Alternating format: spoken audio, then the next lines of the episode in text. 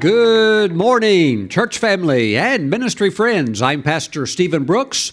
Welcome today to our online, internet, literally around the world church service. And I'm so glad that you are here today because God's going to bless you really good. He's going to build up your faith through His Word, and His Spirit is going to empower you to do all that God has called you to do. Woo! Praise God. Amen.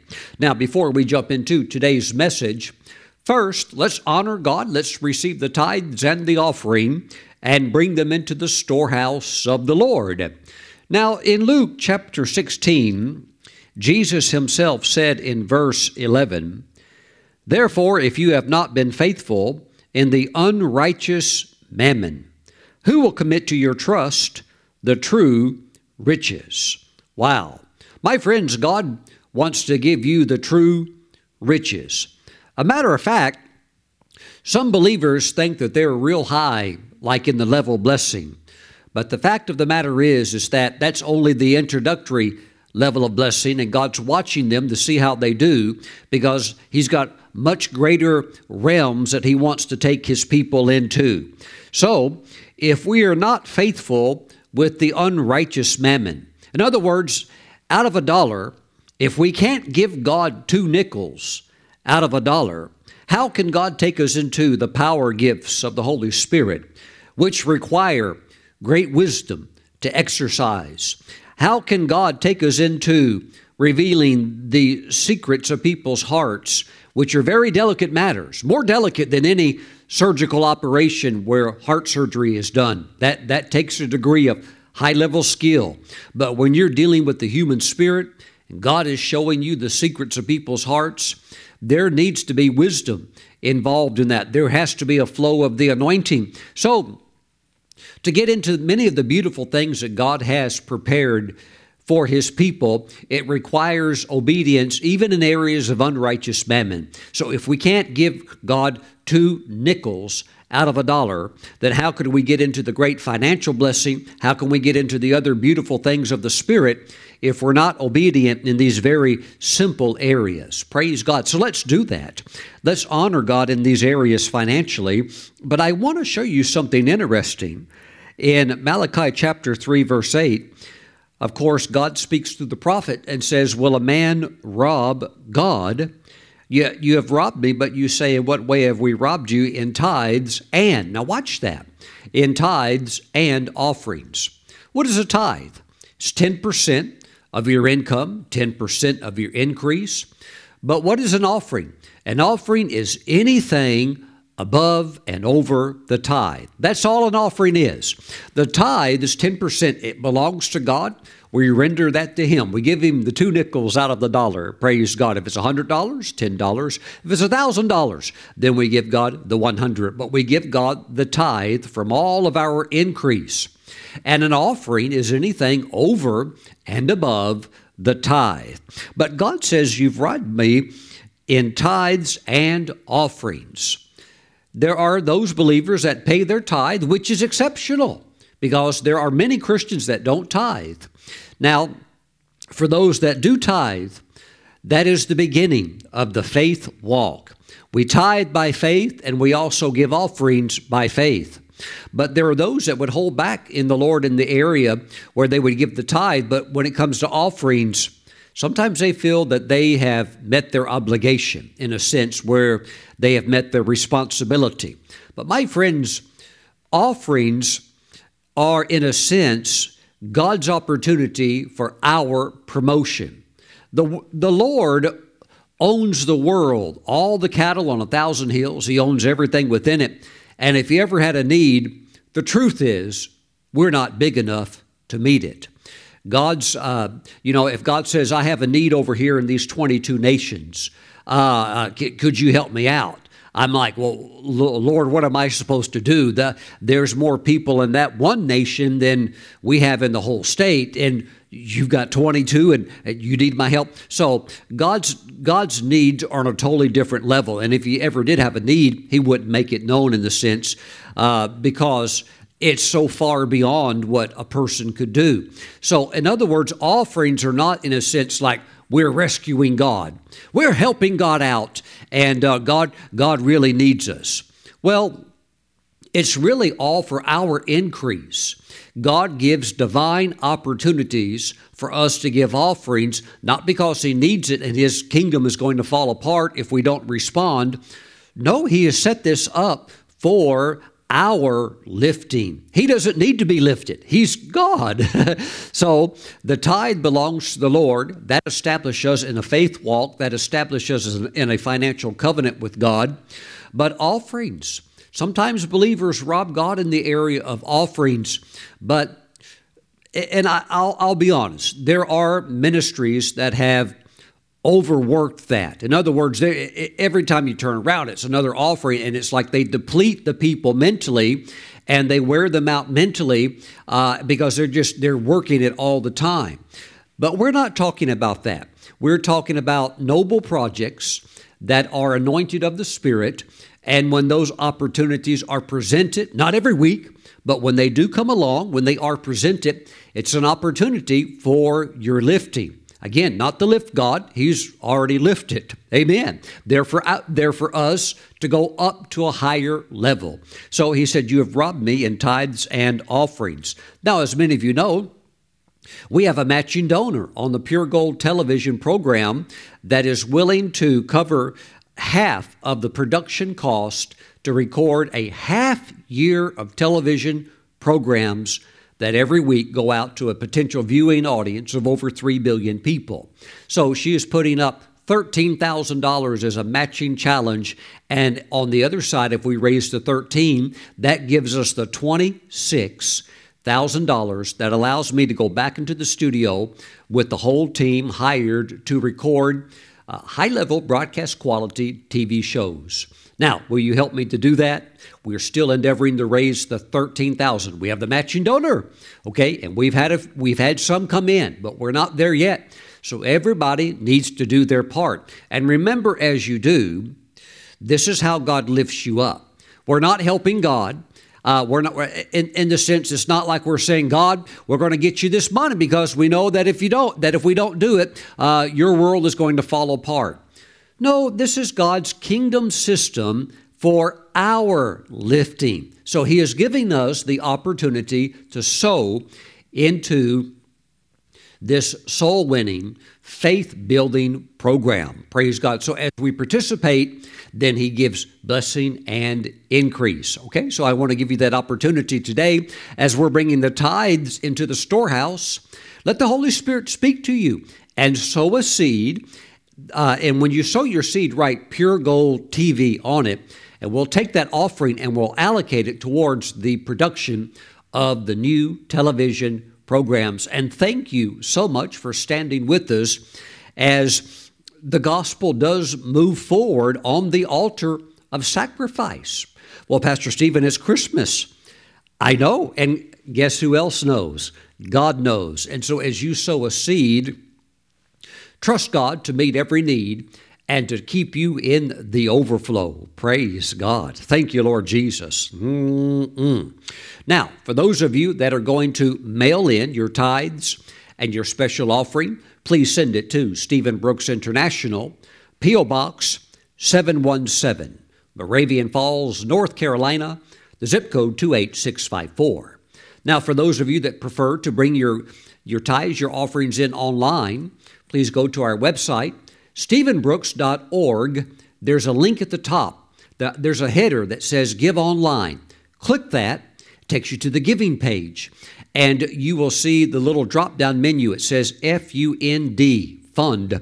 As you click that little drop-down menu, there is the area for the tithe, and there is the area for the Pure Gold television. Praise God. Come on, I know you're a tither, but also let's be givers as well. When we tithe, we are obeying the Lord to give the tithe that belongs to Him. But when we give an offering, oh, that's what God can multiply back thirty, sixty, a hundredfold. And I'm praying that His very best, the hundredfold, will come back into your life in that area that you and God knows is needed the most in your life. Heavenly Father, I pray for your people. I thank you for the tithers. I thank you for the sowers. I thank you for every online church member, my ministry partners, and perhaps maybe those that are just watching, uh, maybe even visiting, but they want to be a part as well. Father, bless them. And by your Holy Spirit, speak to them right now what offering they're supposed to sow so that the television ministry can move forward with fresh new programs. We thank you for this opportunity. We give you all of the praise in Jesus' name.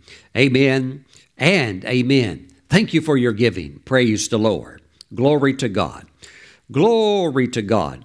Now, today, in the message that I would like to share, I'm calling it Life is Spiritual. And I want to pull you in into the things of God. Praise God.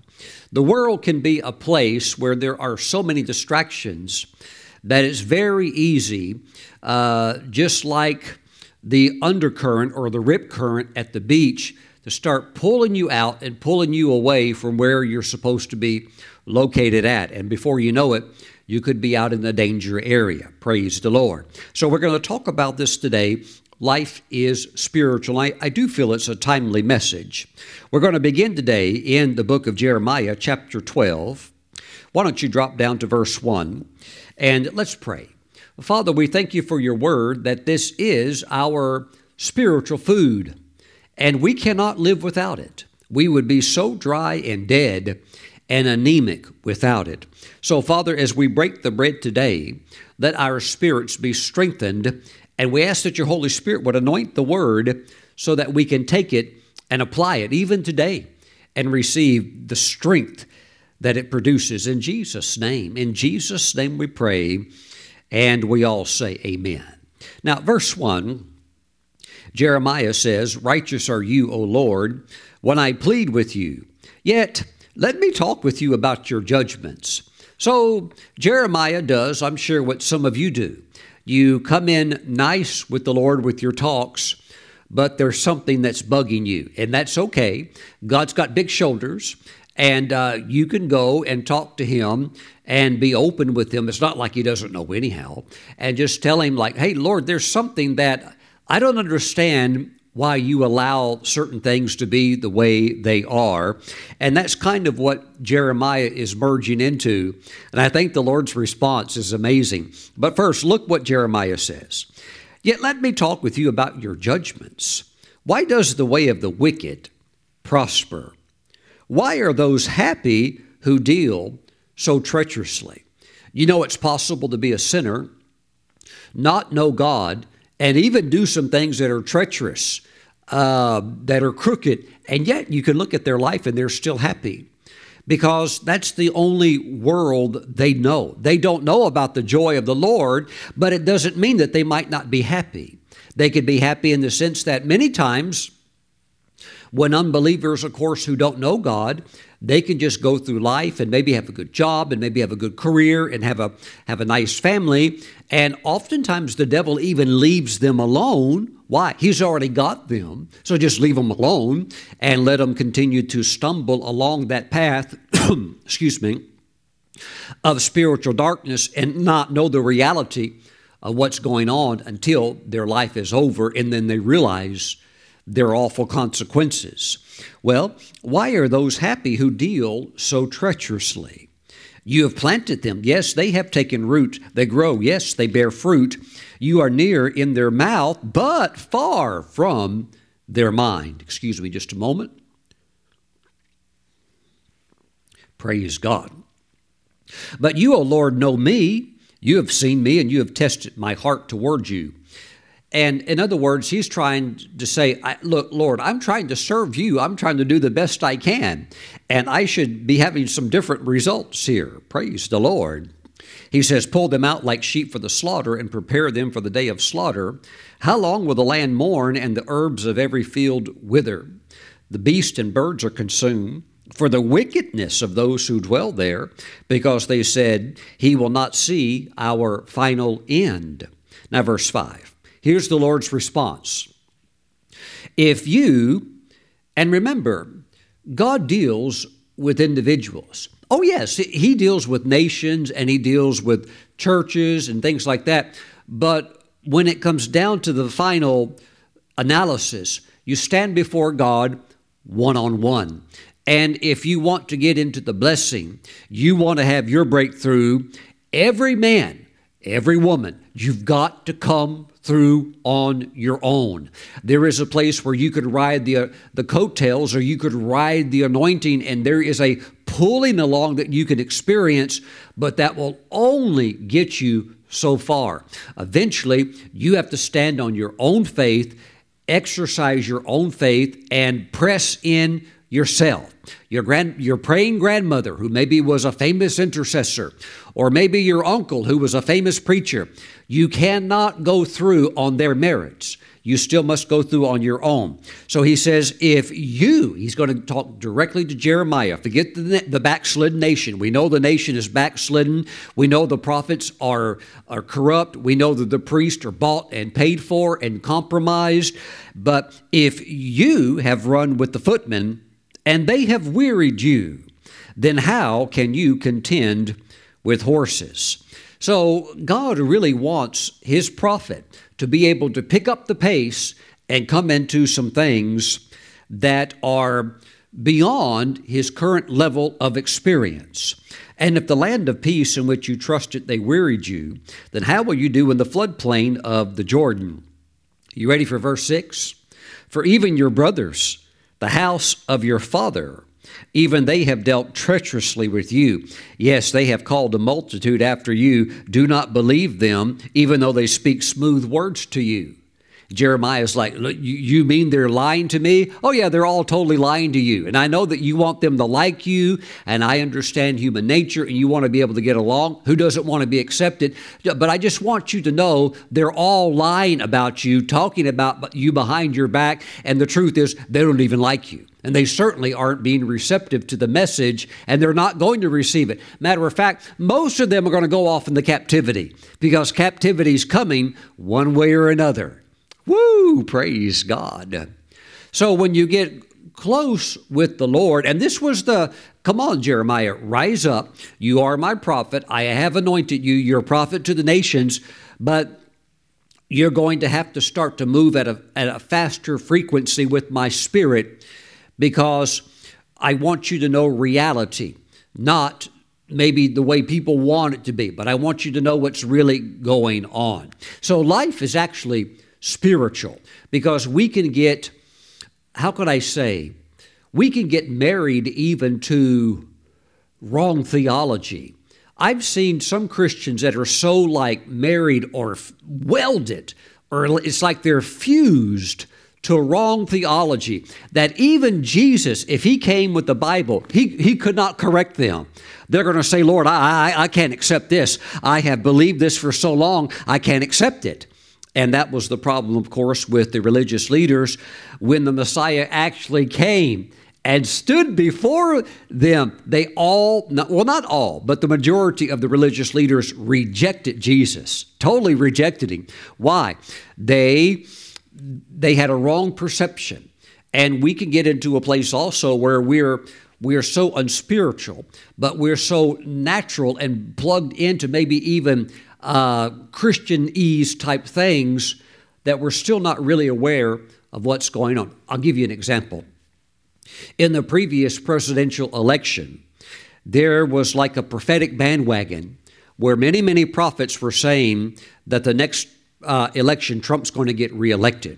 Now, now look, you've got a fifty-fifty chance of getting this right.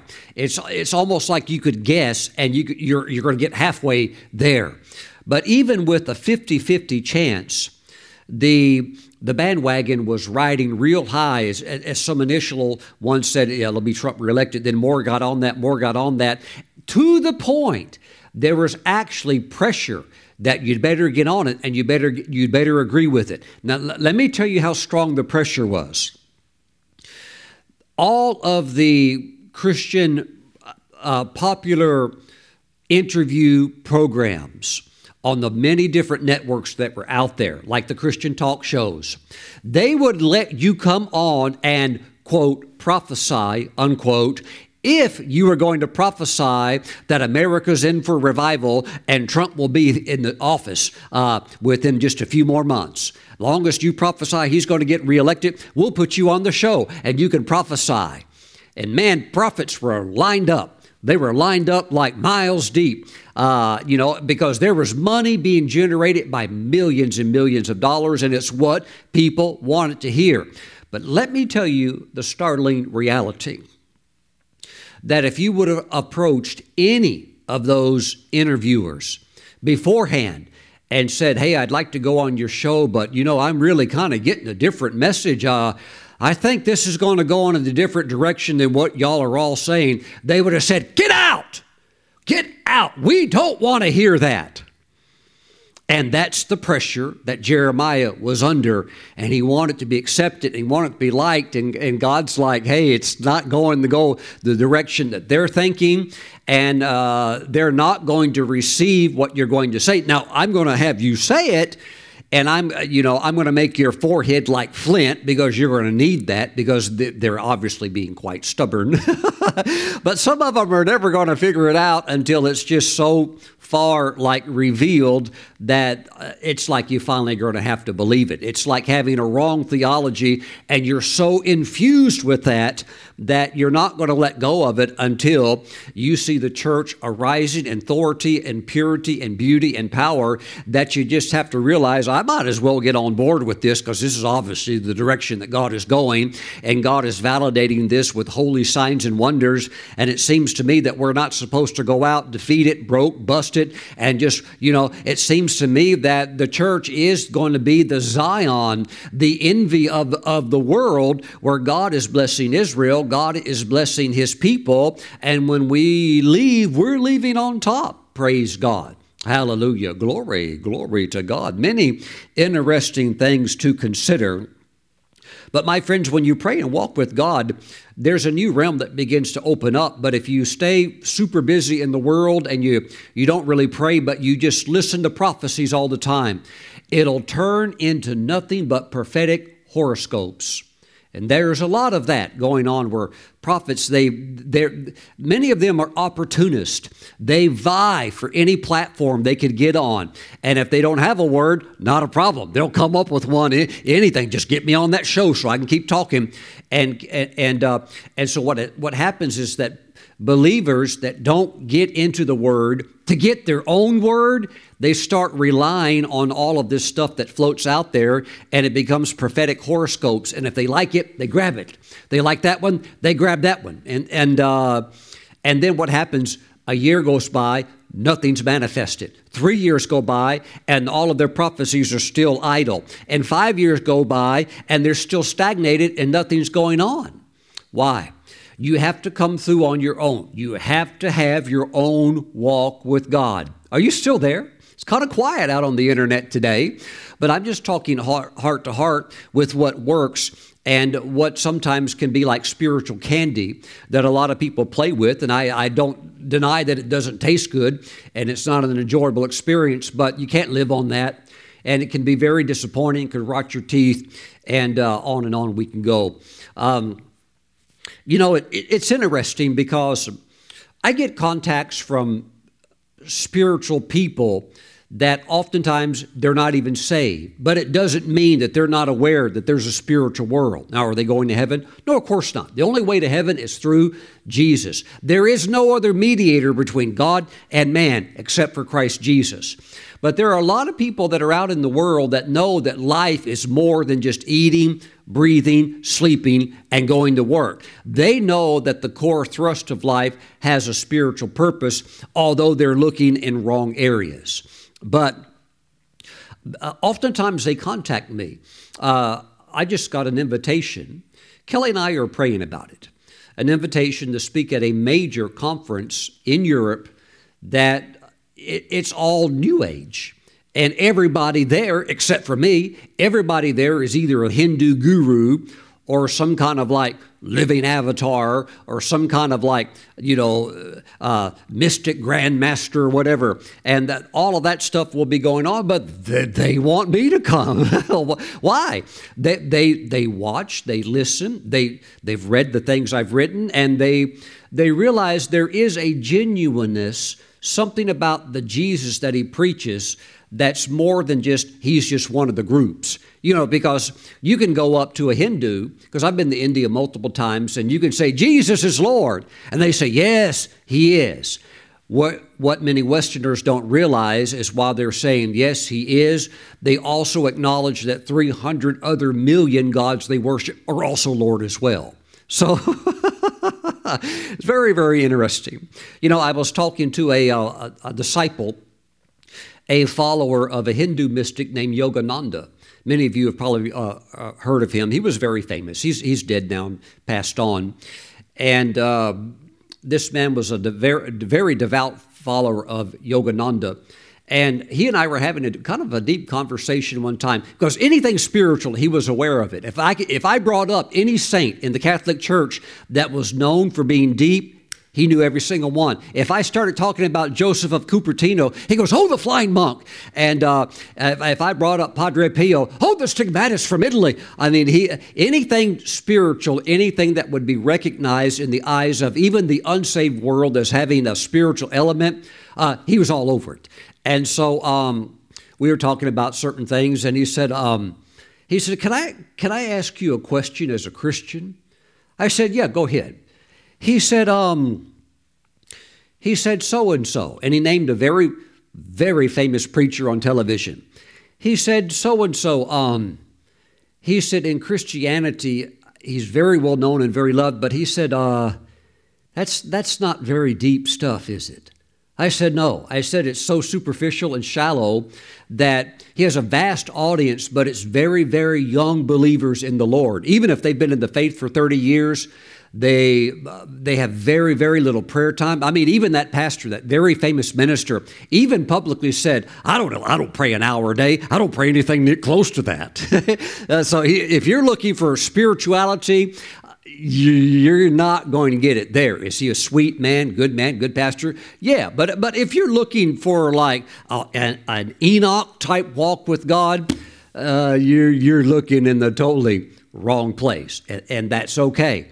And so, but even that person, an unsaved follower of a, like a Hindu type uh, person who believes in the lie of reincarnation and all of that, even they can look at that and say, that's really shallow, isn't it? And the truth is, yes, it is. But my friends, I believe that when people look at you, there will be a a reality of Christ in you. And it's very, listen to me, it's very, very attractive to those that don't want to play games. It is very, very attractive to those that are even in other, other religions, perhaps worshiping Allah or perhaps worshiping one of the Hindu deities that they follow.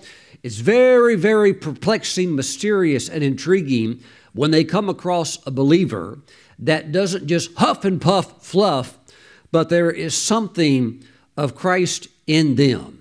Or even, even like, uh, it's very, very interesting, even like um, the seven sons of Sceva, who are going around doing all the religious huff and puff, trying to be exorcists. And they ran into a demon that was inside of a man, and that demon manifested through that man so strong that he ripped and tore all the clothes of those seven uh, so-called exorcists off, and beat them up. And I'm not going to get into it, but there's a lot of in between the lines. If you read what was really there, you're you're looking at he was going to overpower them and do bad stuff to them beyond just punching them, but they were able to run off. And the demon spoke and said, Jesus I know and Paul I know, but who are you? Who are you? And so these things in the spirit realm, they're, they're wide open. They're, the reality of fake, real, wannabe, uh, or actually are, it's wide open in the spirit realm. And while uh, while Hollywood Christianity uh, cannot discern any of that, God wants you to f- move further with Him. Can you say yes? Praise the Lord. Jesus is the only way. Hallelujah. Praise God. Um, it's interesting when you minister to people that are demonized.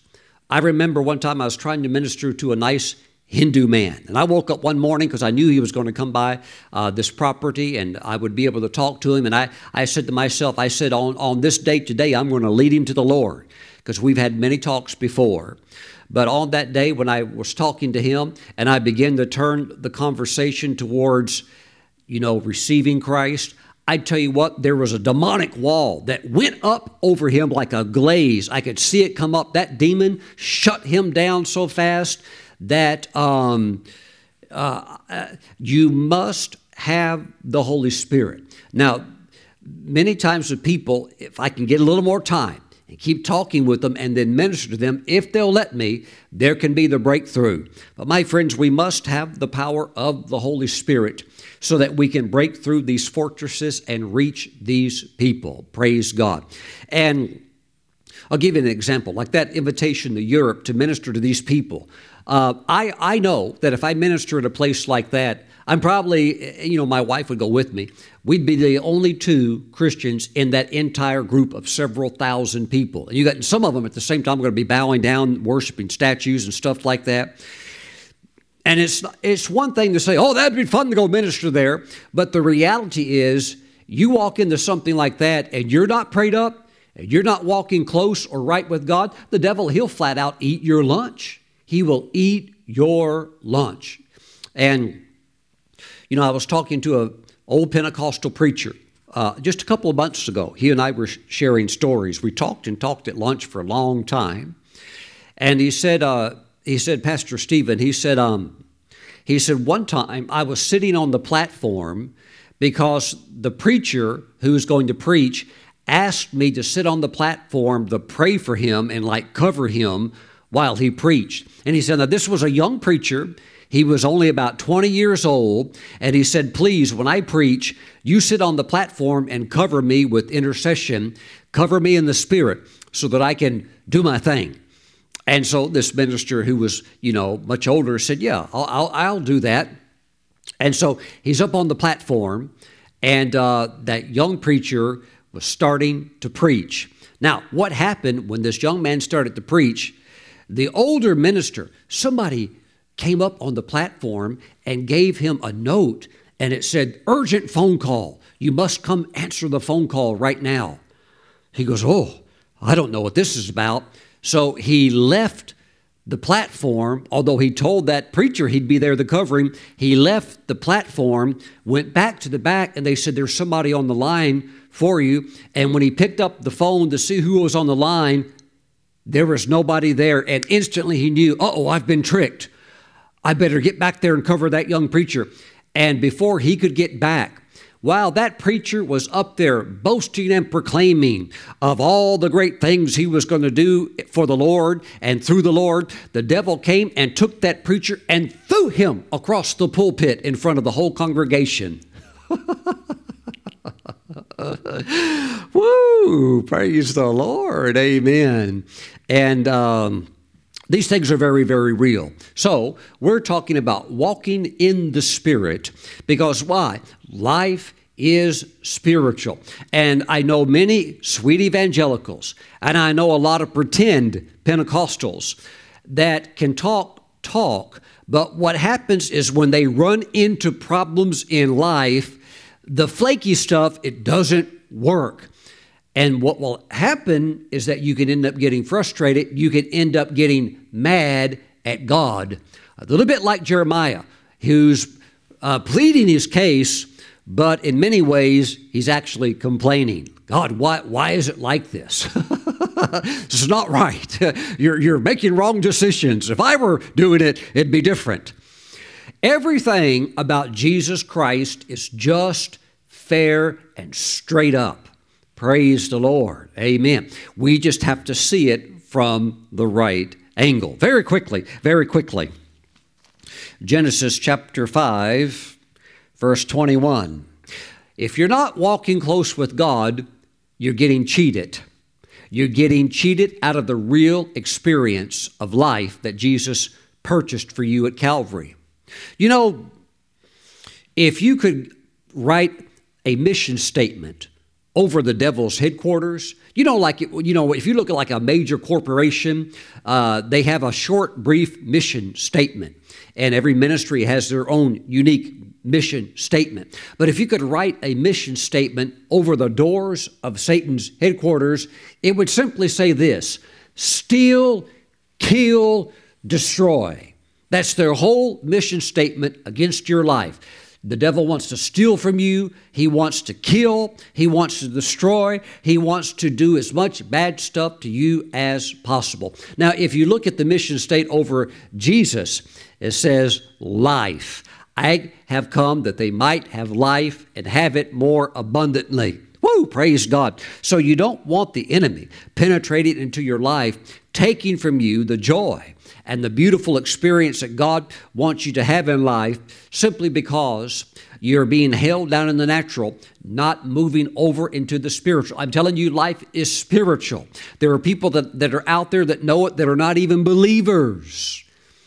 Are they are they right with God? No. You have to come to uh, come to the Father through the Son in order to be made right with God. You have to put your faith and trust in Jesus. But even they know that life is more than just, you know, physical, physical, tangible type things. Mm-mm. Praise God. Very quickly again, Genesis chapter five. Let's move on down to verse twenty-one.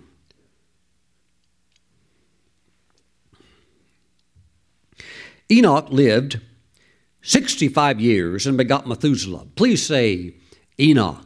Wow, praise God. One of the one of the two men mentioned in Scripture as having been translated. Now, the Scripture doesn't say they're the only two that it ever happened to, but there are two that are recorded. Enoch lived sixty-five years and begot Methuselah. After he begot Methuselah, Enoch walked with God three hundred years and had sons and daughters. So it is possible to walk with God. In other words, have a deep relationship with God while you have children. You don't have to be a monk or a nun. You can be married and have children and still have a very profound walk with God, uh, just like Enoch did. Now, in order to do that and balance that and still be a good, let's say your guide, still, still be a good husband and to be a good uh, father to your kids, you're going to have to sacrifice things because you can't do everything. So you have to meet those obligations. You have to do your work. And some things maybe that you would like to do, you have to drop that in order to continue to that, have that strong devotional life. So all the days of Enoch were three hundred sixty-five years, the same amount that there are days in the year. So it is possible. And it takes a lot of discipline, and it takes a lot of hunger, and it takes a lot of grace. But it is possible to have an Enoch-type walk with God every single day of the year. And I would even be so bold and wild to say that you can even have it with God on Christmas Day.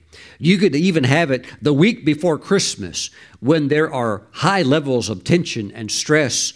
Uh, people fighting in department stores, people, uh, you know, that, you know, that there's one toy left, it's mine. And somebody else says, no, I saw it first. And, uh, so, I mean, there's strife and tension all over the place. Uh, but you could have a very peaceful, soothing, deep walk with God, even a week before Christmas. And Enoch walked with God and was not, for God took him. And although you may not be translated, and I hope you're I hope you're not, because I like you and I don't want you to leave the planet just yet, but you can still be taken out of the world of stress. In other words, you can be removed from things because you walk with God, and even if you have to go into places, you go in there with the shield up, with the canopy of protection, because you have been with the Lord. Woo, praise God. Thank you, Lord Jesus. Now, very quickly, let us go over to the Gospel of Matthew. The Gospel of Matthew, because life is spiritual, and there is a redemptive package that we have through Christ that is available to us, and there's there's blessings all over that table. That package is so dense. Everything that you need in life is available. But let me just share three things that in this season, I believe that God wants to put into your hands for you to hold and experience. Now, very quickly, Matthew chapter two. I'm packing a lot in to this very brief time period. Verse seven, then Herod, when he had secretly called the wise men, determined from them what time the star appeared. Oh, Herod, uh, Herod the Great was, he was a butcher. He he was a murderer, even killing his wife, kill, killing children. It was a very, very dangerous man to be around. And he sent them to Bethlehem and said, go and search carefully for the young child. And when you have found him, bring back word to me that I may come and worship him also. When they heard the king, they departed, and behold, the star, which they had seen in the east, went before them till it came and stood over where the young child was. When they saw the star, they rejoiced with exceedingly great joy. And when they had come into the house, they saw the young child with Mary, his mother, and fell down and worshiped him. When they had opened their treasures, and God's got treasures also right now that he wants to be releasing to you in this timely season. Remember, life is spiritual. It's not just about going through motions, but you want to pick up on things prophetically in their time. And when they had opened their treasures, they presented gifts to him, gold, frankincense, and myrrh. Let me briefly mention that gold represents God's provision. And this provision was very important because it's shortly after this that the angel appears to Joseph and said, Herod is going to be coming after your, uh, uh, your the child, and you're going to have to get out quick.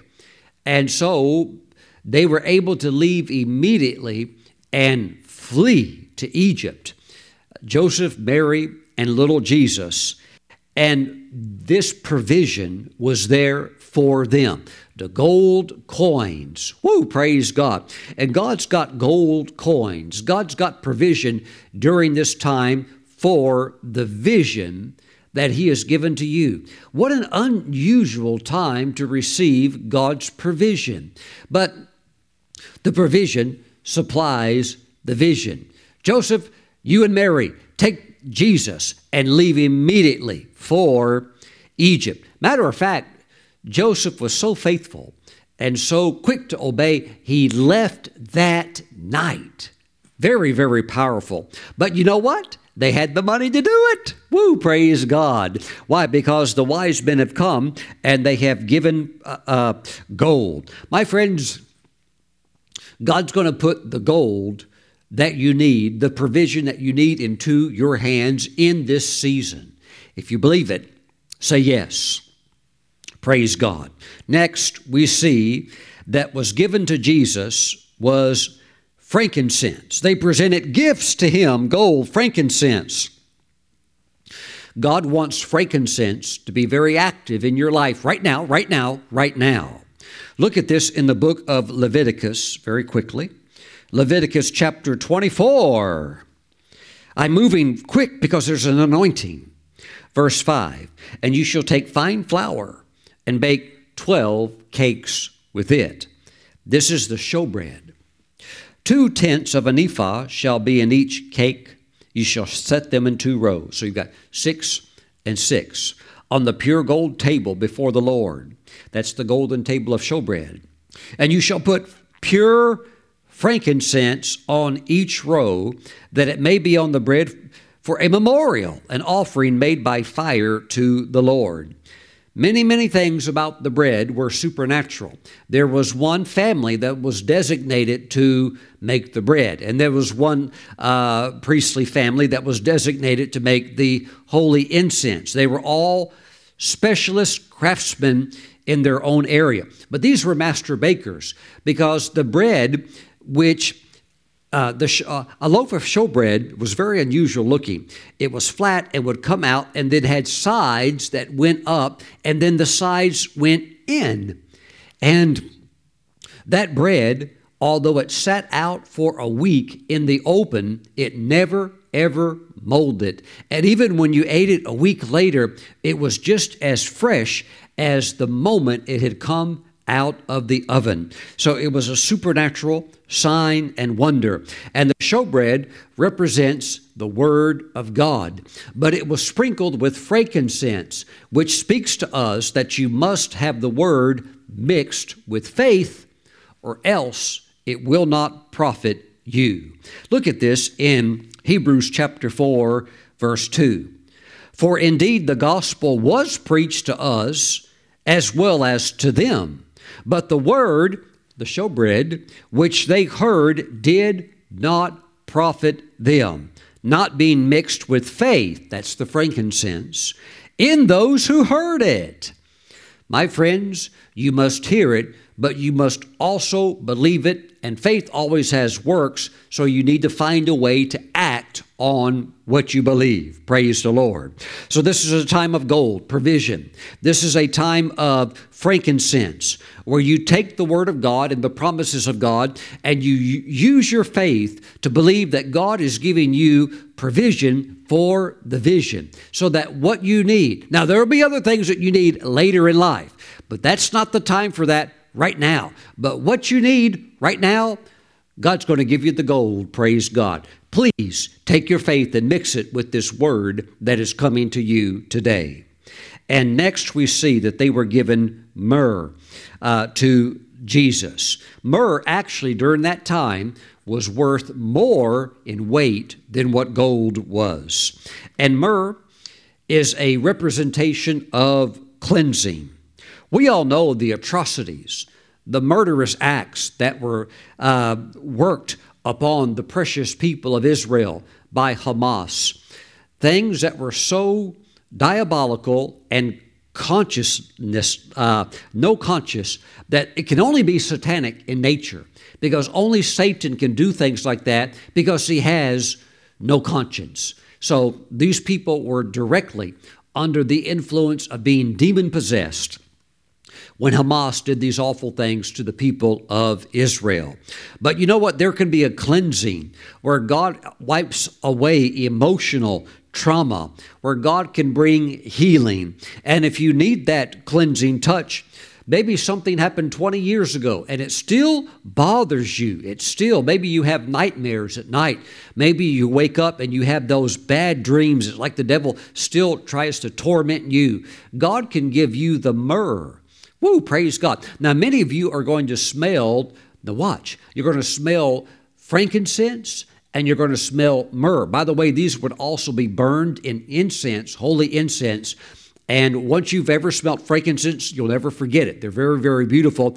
But even in the spirit realm, while gold is a metal, you can still in the spirit realm smell gold. Mm-mm. And some of you are going to catch these supernatural fragrances, but whether you catch it or not as a fragrance, I want you to catch it by faith. And some of you, you need the myrrh, and Jesus is giving the myrrh to you. Why? This is part of the redemptive package because we are now in Christ. Praise the Lord Jesus. It's a difficult time for the nation of Israel. You know, we were in Israel some months back in the earlier part of the year, April, May, on our tour. And, uh, you know, we were able to love on many of the I D F soldiers, the uh, Golani Brigade, the Silent Wolves. And it is amazing how many of those men, they're no longer alive. You know, the uh, commander over all of them, he was killed by Hamas. And then they appointed a new commander. He was also just killed in uh, Gaza, as he was in Gaza. So uh, even some of those videos that were made for our ministry partners to look at of how you're blessing them, they so appreciate it and thank them. I can look at those videos and I know who's not there anymore. That one's dead. That one was severely wounded. Uh, that one was killed. That one's no longer here. It is amazing what is taking place, but God can release the myrrh, the cleansing. Praise the Lord. So Israel is really grieving, but maybe you're grieving in, in, in a certain area, a certain way. God can pour in the myrrh and bring that healing touch. And this is one of the elements, one of the fragrances uh, of healing that Jesus carries everywhere he goes. Psalm forty-five, verse eight, speaking about the Messiah, all your garments are scented with myrrh and aloes and cassia. Aloes is not aloe vera. It's a type of oud, O U D, a very expensive uh, Arabic fragrance that comes from the resin of wood and is very, very costly. And then cassia is a coarse, very pungent type of cinnamon. But again, you have the myrrh. Myrrh is tricky to collect. There's always a lot of poisonous snakes around the myrrh tree, but the myrrh collectors, they drive those snakes away, uh, and they're very venomous. They drive them away with smoke, and it causes the snakes to leave, and then they can begin their extraction of the myrrh resin. Praise the Lord. I really sense that the myrrh is being ministered right now, because it may be Christmas time for you. And trust me, there will be Christians all over the world that even on the happiest day, Christmas, even with presents, something troubles them on the inside. They're still wounded. They'll still They're still hurting. Maybe they were neglected by their father. Maybe their parents abandoned them. And so these deep issues are still there. But you might be thinking, well, Pastor Steven, I'm okay. Trust me, there are many around you who are not. And so while you can be receiving this, you can also be administering this. As many times people will just begin to pour out their heart to you. No explainable reason why they're doing it. Maybe they don't even know you that well, that, that, that well, but it starts coming out. That is because of the anointing. What do you do? You pour in the, the myrrh. You pour in the healing, cleansing love of God. And many times, many times when emotional healing takes place, there's physical healing also that takes place. Now lift your hands. Life is more than the natural. Life is spiritual. Walk with the Spirit, and these things will be flowing in your life. You'll be enjoying the provision.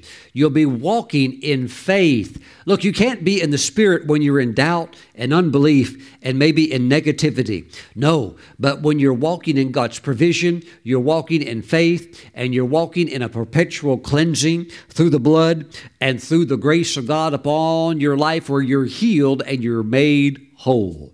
Father, I thank you for those that are watching right now. I thank you, Father God, for helping them. Some are getting recalibrated. They, they were starting to even drift, and they know it.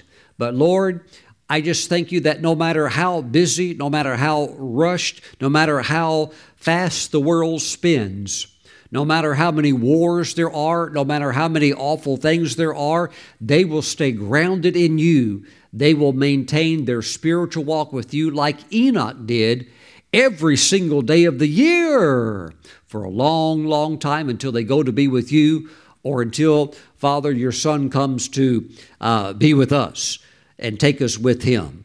Oh God, we give you all of the praise and glory. Heal their hearts right now. Let their faith come alive. I thank you that you're releasing provision even before Christmas. Many of you will hold provision in your hands. You will know by the Spirit what is for you to enjoy, what is for you to receive, and also what is for you to sow, and what it is also a portion that you are to give and bless. Father, I thank you. I thank you for the good report, for the good report. Father, even as the prophet said, who has believed our report? Oh God, I thank you that there are believers that say yes, yes, amen, so be it. Bless your people, Father. This will be a very unusual Christmas season. In Jesus' great name we pray. Amen. Amen. Woo, praise God. Hallelujah. Praise God. Now, if you're watching today and you don't know Jesus, maybe, maybe you are in a sense spiritual, but spiritual doesn't make you saved. Maybe you sit around a yoga circle and you chant and you hold different colored stones in your hands. And maybe you've tried everything under the sun, everything, drugs and hallucinogenic drugs and uh, uh, sexual freedom, sexual immorality. And you still realize, you know, I'm still just as empty as I've always been. Father, I just thank you for that person that's listening right now. God is drawing you to him. Now, come on. Let Jesus come into your heart. He's who you've been looking for all of your life. And if you are it, let me say it like this. If you used to be a Christian, but you drifted away, you got so far away that uh, it's like the cord broke, in the sense where you no longer even had a life raft. You're just out there, and you know that if your life ended, you're not right with God. You need to come back right now also, okay? So let us all pray. Just say, Lord Jesus, I surrender my life to you. You are God's Son.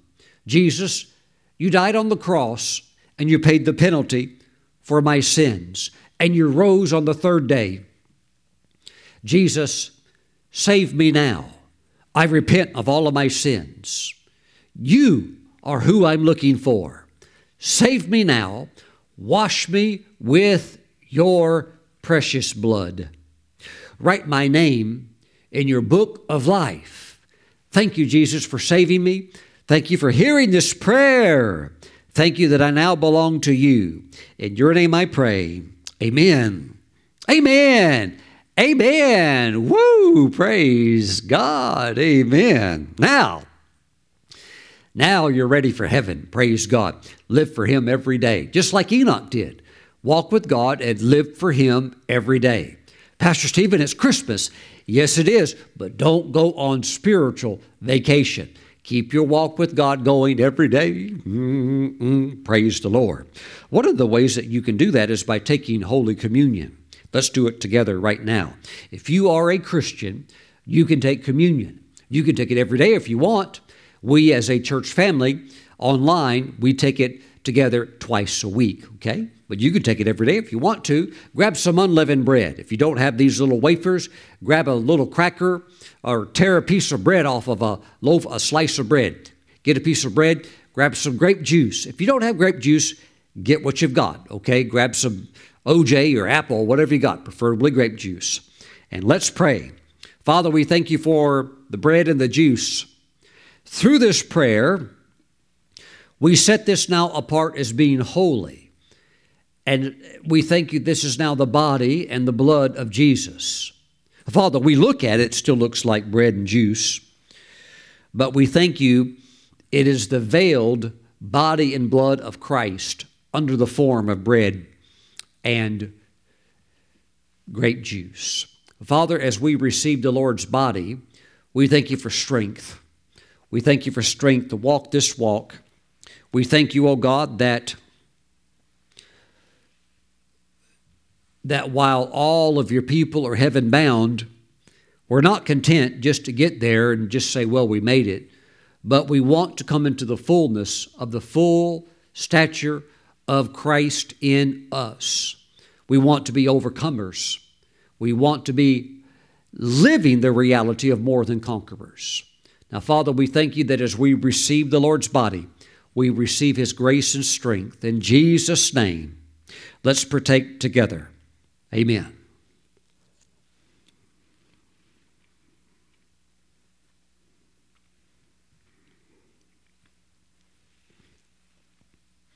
Praise the Lord.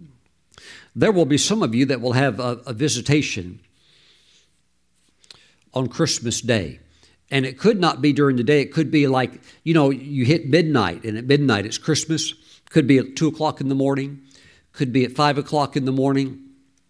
Don't try to make something happen. But should the Lord come, should something supernatural from God start to open up to you, receive, step into it by faith, by faith. Praise God. Father, we thank you for the blood of Jesus. We thank you for the supernatural in Christ. We thank you for visitations. We thank you for angels. We thank you for the glory realm. We thank you, Father God, for the mystery of the blood.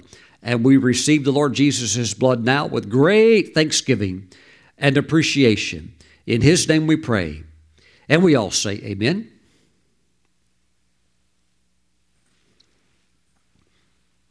Whoa, praise the Lord. Glory. Glory to God. Well, my friends, before I say goodbye, let me just say thank you again for everybody sowing their offering into the Pure Gold television program so that we can get these new shows recorded. I will let you know when, the, when we hit the magic number. The magic number is twenty-six thousand dollars. We have a thirteen thousand dollars donor. Praise God. but it's a matching donation. Let's get that other thirteen thousand dollars in. Just do what God tells you to do, and we'll get it. Praise God. Pray with us, stand with us, agree with us. Father, bless your people. We thank you. I say, Father, as I look through the lens of that camera, that I am looking at an Enoch. Now, it might be a woman, but it's a female version of a, of a woman that walks with you like Enoch did. I look at the men, even the young men. I say, I see the Enoch walk in their life, coming alive, coming alive, and they'll be so glad every day that they have decided to choose to live this way. Now, Father, we give you all of the praise. Bless your people in Jesus' name. Amen. Thank you for watching. I'll see you back again real soon. Bye-bye.